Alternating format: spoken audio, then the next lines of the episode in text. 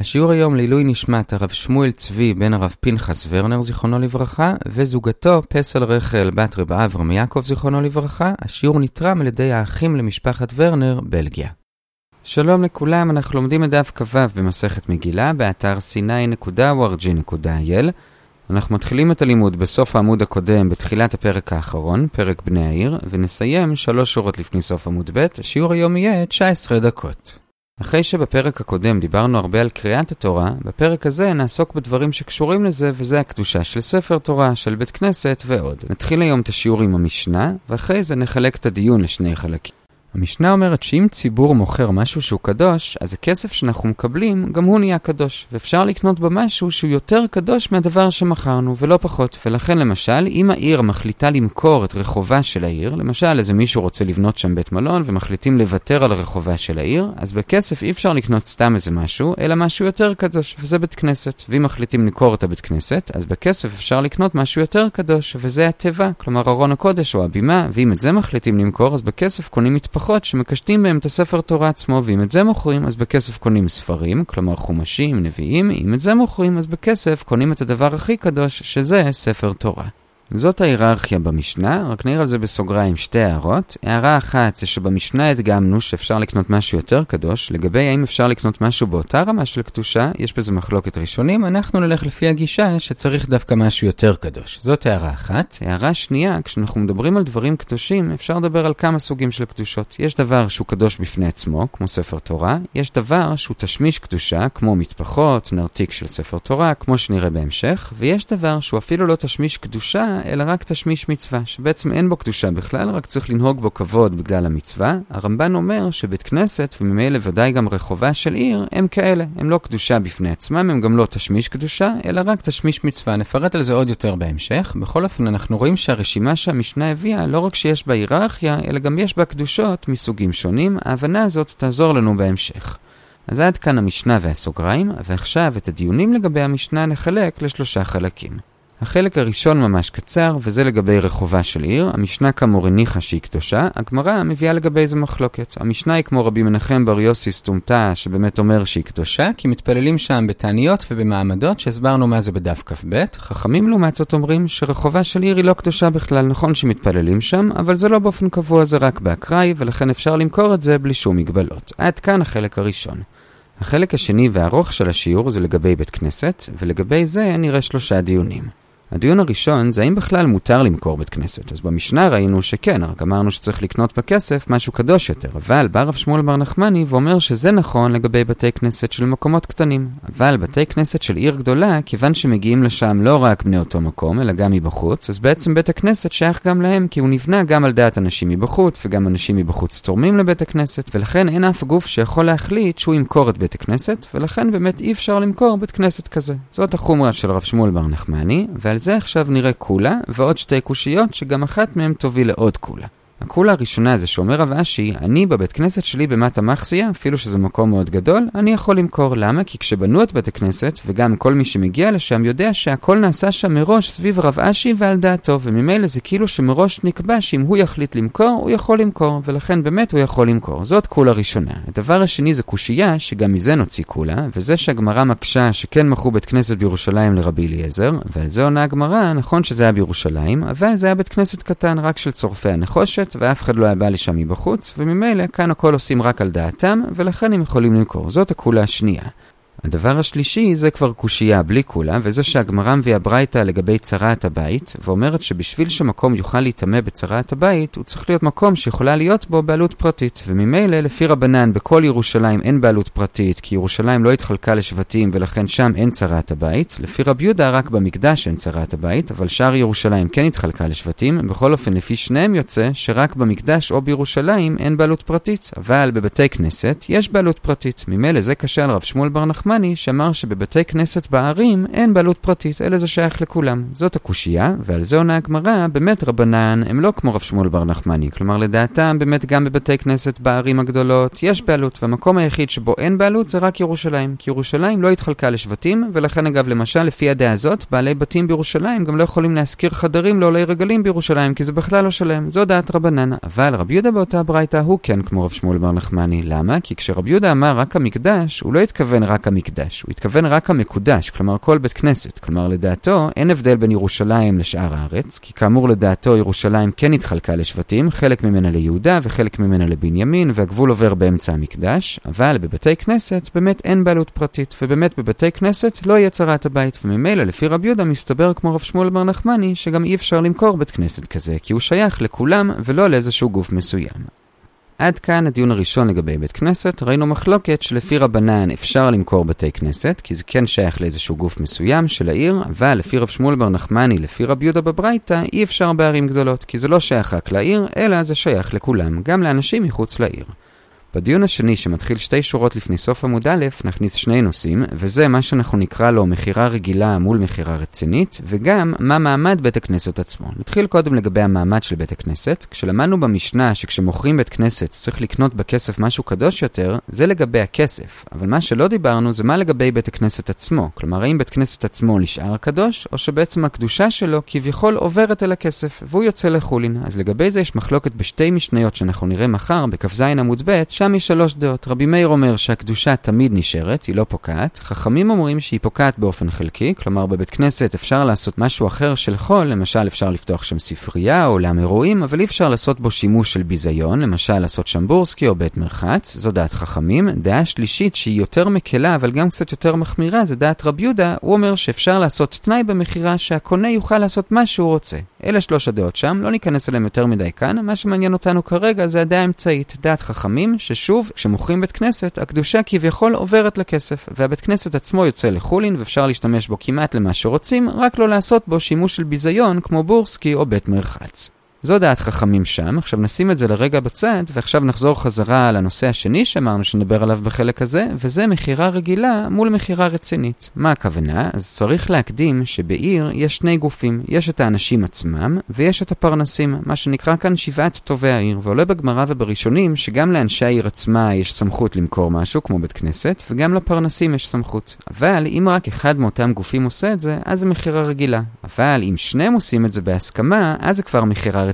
ויש הבדל בין מכירה רגילה למכירה רצינית. כל מה שאמרנו עכשיו לפי רש"י, זה לגבי מכירה רגילה. כלומר, במכירה רגילה, כשמוכרים בית כנסת ומקבלים כסף, אז הקדושה כביכול עוברת לכסף, ולכן בכסף צריך לקנות משהו יותר קדוש, והבית כנסת עצמו יוצא לחולין, אבל לא לגמרי. אי אפשר לעשות שם משהו מזלזל לפי חכמים. זה במכירה רגילה. אבל במכירה רצינית, שמתואמת גם על ידי הפרנסים וגם על ידי אנשי העיר, זה מכירה חזקה יותר, ובמקרה כזה, הקדושה נעלמת לחלוטין, וזה מה שאומר רבא כאן, שתי שורות שורות לפני סוף עמוד א', כלומר שגם הכסף יוצא לגמרי לחולין והמוכרים יכולים לעשות עם הכסף מה שהם רוצים, מצידנו שיקנו עם זה בירה לכולם, וגם בבית כנסת עצמו יוצא לגמרי לחולין, והקונה יכול לעשות שם מה שהוא רוצה, גם בית מרחץ. זה החידוש של רבא לפי רש"י, רק נסביר את זה קצת מסברה, נזכיר שאמרנו מקודם בתחילת השיעור, שלפי הרמב"ן, בית כנסת זה לא באמת קדוש בפני עצמו, זה רק תשמיש מצווה, וממילא כל מה שאנחנו נוהגים בו קדושה, זה רק מכבוד המצווה, זה לא כי יש בו קדושה עצמאית, וכמו שעוד מעט נראה בחלק השלישי של השיעור, תשמיש מצווה, ברגע שנגמרה המצווה, אז אפילו לא צריך לנהוג בשום כבוד. למשל ציצית, עקרונית אפשר לזרוק לפח. ממילא לגבי בית כנסת, זה לא שבאמת יש כאן קדושה שעוברת מהבית כנסת אל הכסף. כי כאמור אין קדושה, זה הכל עניין של כבוד, וזה שייך כל עוד משתמשים בזה באמת למצווה. ממילא, אם באמת הייתה כאן החלטה מוחלטת למכור את בית הכנסת, וזה במכירה רצינית, אז הקדושה נעלמה לגמרי, גם מהבית כנסת וגם מהכסף. אבל במכירה רגילה, שהיא פחות רצינית, כאן אנחנו מניחים שהם לא רצו להיפטר מהקדושה לגמרי, כי הרי הם לא עשו מכירה רצינית, או שהם לא יכולים להיפטר מהקדושה לגמרי, כי אין להם את הסמכות לזה, כי זו לא מכירה רצינית מספיק, וממילא עדיין צריך לכבד את מה? גם את הכסף, שהקדושה עוברת אליו וצריך לקנות משהו יותר קדוש, וגם את הבית כנסת, שאי אפשר לעשות שם משהו מזלזל, כמו בורסקי ובית מרחץ. זאת הסברה, שוב, במכירה רצינית, הקדושה נעלמת לגמרי, כי זה לא באמת קדושה, זה תשמיש מצווה, וכשנגמרה המצווה לגמרי, אז כבר אין עניין לכבד את זה. כשזו מכירה פחות רצינית, אז הקדושה נשארת גם בכסף, וגם קצת בבית כנסת עצמו. זאת הסברה לפי הרמב"ן, רק נדגיש בסוגריים, למרות שאמרנו עכשיו שבכנסת זה רק תשמיש מצווה, וזה מאוד תלוי בדעת של בני העיר, בכל זאת אנחנו נראה גם בהמשך לגבי הריסת בית כנסת, וגם עוד שני דפים לגבי שכינה בבית הכנסת והכבוד של בית כנסת, שבכל זאת יש לבית כנסת מעמד מיוחד. בכל אופן זה היה בסוגריים, סברה על החלוקה הזאת בין מכירה רצינית למכירה לא רצינית, ועכשיו רק נראה את האזכורים של זה בגמרא עצמה אצלנו.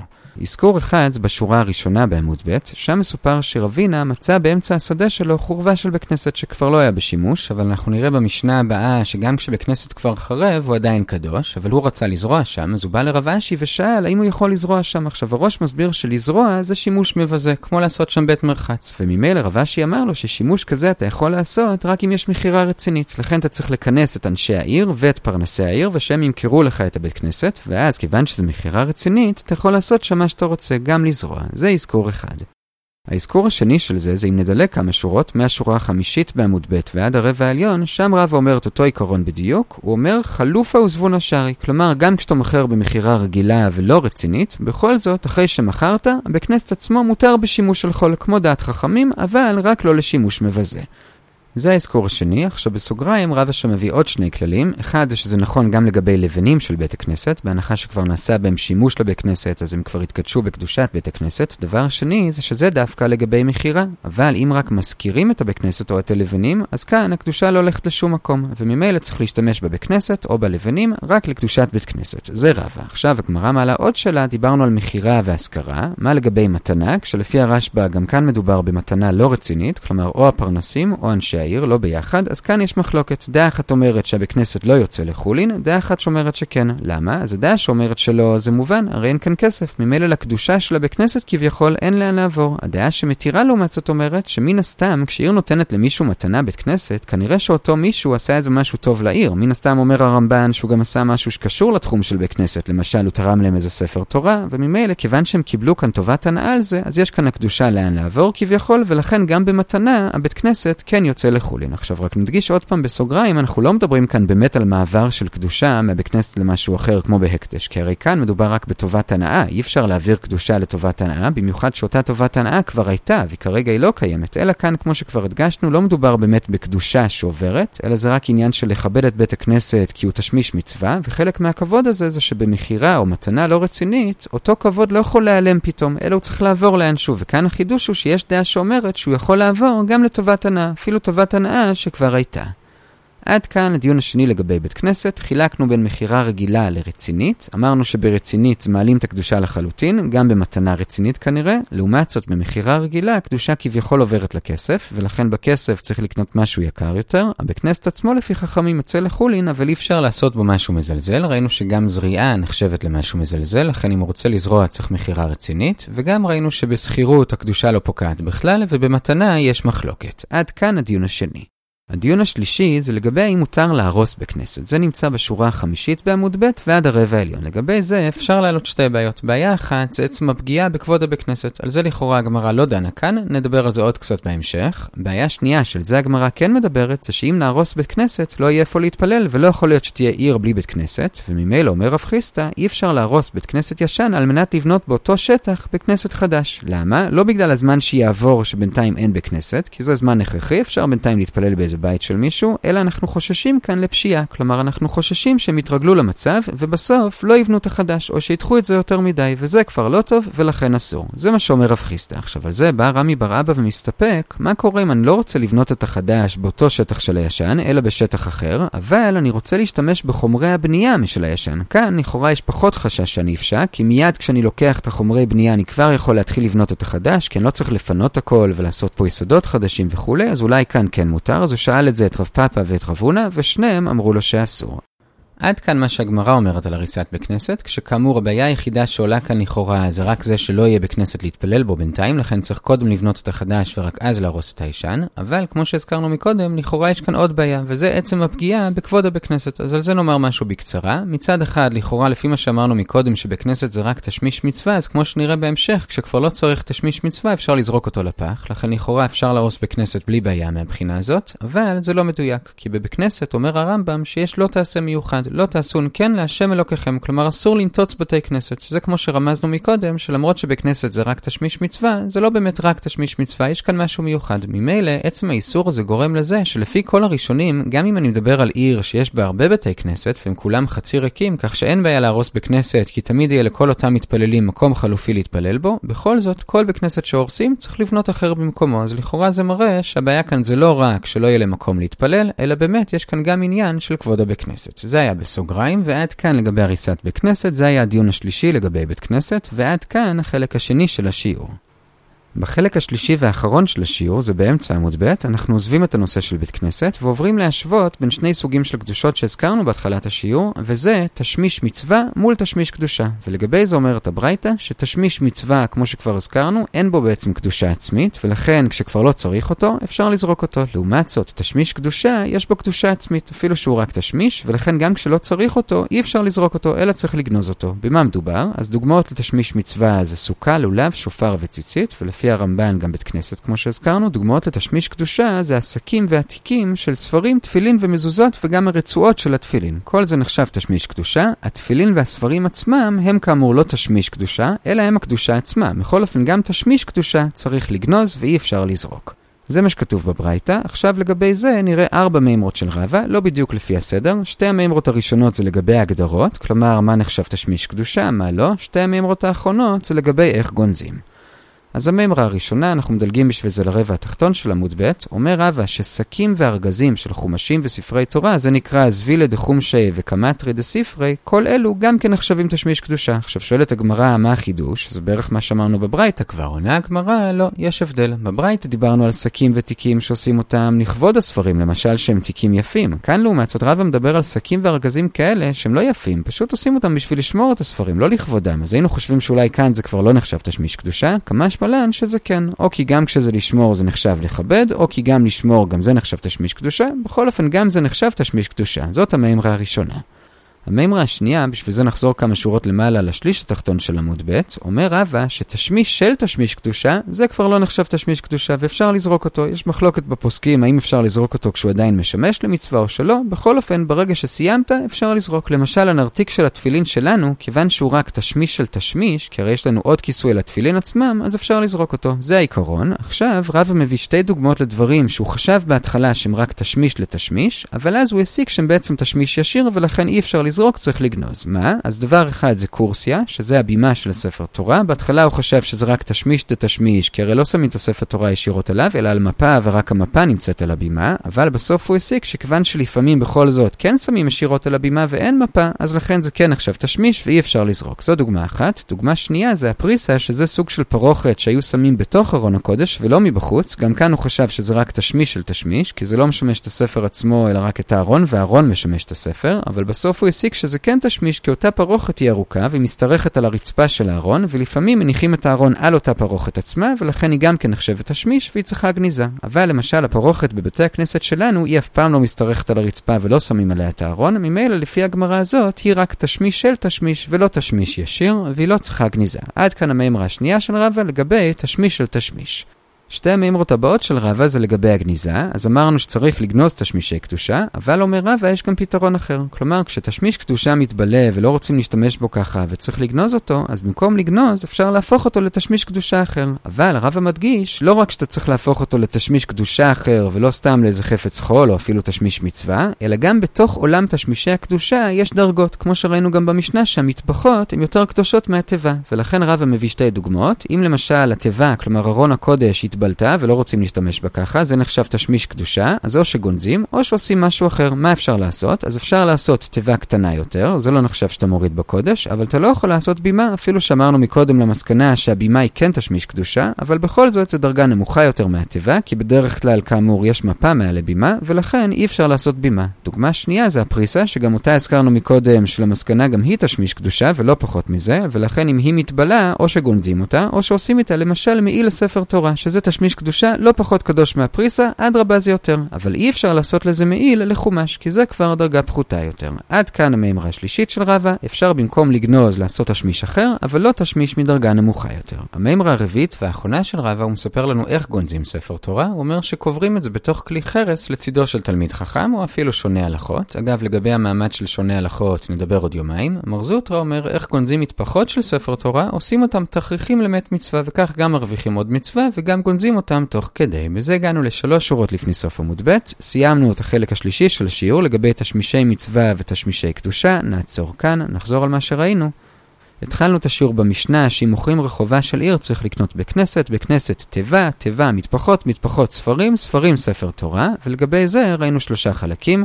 בחלק הראשון ראינו מחלוקת האם בכלל יש קדושה ברחובה של עיר, לפי המשנה כן, לפי חכמים לא, כי מתפללים שם רק באקראי. בחלק השני דיברנו על בית כנסת וראינו שלושה דיונים. דיון אחד זה האם מותר בכלל למכור בית כנסת. המשנה אמרה שכן, אבל ראינו שרב שמואל בר נחמני אמר שבערים גדולות לא, כי הבית כנסת שייך לכולם. את זה הגבלנו רק אם זה בית כנסת כזה שלא נעשה על דעת של רב אחד, כמו למשל הבית כנסת של רב אשי, וגם דווקא בבית כנסת גדול ולא איזה בית כנסת קטן וצדדי בעיר. ודבר נוסף, אמרנו שבעצם זה מחלוקת תנאים. לפי חכמים הבית כנסת לא שייך לכולם, רק ירושלים שייכת לכולם. לפי רב יהודה ירושלים לא שייכת לכולם, היא כן התחלקה לשבטים, ואילו בתי הכנסת כן שייכים לכולם, כמו שאמר רב שמואל בר נחמני. עד כאן הדיון הראשון. הדיון השני לגבי בית כנסת זה שהקדמנו שבדף הבא בעמוד ב' אנחנו נראה שדעת חכמים זה שכשמוכרים בית כנסת אז הקדושה עוברת כביכול לכסף והבית כנסת עצמו יוצא לחולין אבל אי אפשר להשתמש בו שימוש מבזה. אמרנו ששם רבי מאיר מחמיר יותר ורבי יהודה מקל יותר בכל אופן אנחנו עם חכמים אחרי זה אמרנו שיש שני סוגים של מכירות מכירה רגילה שזה או אנשי העיר או פרנסי העיר ומכירה רצינית שזה כשהם עשו את זה ביחד. ואמרנו שיש לזה נפקא מינה גם לגבי הכסף וגם לגבי הבית כנסת. כלומר לגמרי, גם מהכסף וגם מהבית כנסת. במכירה לא רצינית, אז עם הכסף צריך לעשות משהו קדוש יותר, כמו שהמשנה אמרה, והבית כנסת יוצא לחולין כמו דעת חכמים, כלומר לחולין, אבל לא שימוש מבזה. ראינו עוד שני אזכורים לעיקרון הזה בגמרא, אחרי זה הגבלנו את זה שזה דווקא במכירה, אבל בשכירות הבית כנסת לא יוצא לחולין בכלל, ובמתנה יש מחלוקת. זה היה הדיון השני. הדיון השלישי לגבי בית כנסת זה לגבי הריסת בית כנסת. אמרנו שלפי הגמרא שלנו לפחות אין בעיה בעצם ההריסה, כלומר זה לא זלזול, כי כמו שהרמב"ן אמר זה לא תשמיש קדושה, זה רק תשמיש מצווה. הבעיה כאן זה שפשוט אם יהרסו את הבית לא יהיה איפה להתפלל, וממילא אי אפשר להרוס אם אין קודם כל בית כנסת חלופי, ולכן אי אפשר להרוס ולבנות באותו שטח, ולמסקנה גם אי אפשר לבנות במקום אחר ורק להרוס בשביל להשתמש בחומרי הבנייה. הדגשנו בסוגריים שחוץ מהבעיה שלא יהיה להם בית כנסת בינתיים, יש גם איסור בעצם נתיצת הבית כמו שכתוב לא תעשון כן להשם אלוקיכם, ולכן גם אם יש להם עוד הרבה בתי כנסת, אסור לנטוץ בלי לבנות במקומו בכנסת חלופי. בחלק השלישי הבדלנו בין תשמישי מצווה לתשמישי קדושה, שתשמישי מצווה לא צריכים גניזה, למשל סוכה, לולב, שופר, ציצית, תשמישי קדושה כמו שקים ותיקים של ספרים, תפילין ומזוזות כן צריכים גניזה. לגבי ראינו ארבע מימרות של רבא, מימרה אחת זה שגם ארגזים לשמירה על ספרים ותפילין, גם הם נחשבים תשמישי קדושה. מימרה שנייה זה שתשמיש דה תשמיש לא נחשב תשמישי קדושה, ורבא חשב בהתחלה שקורסיה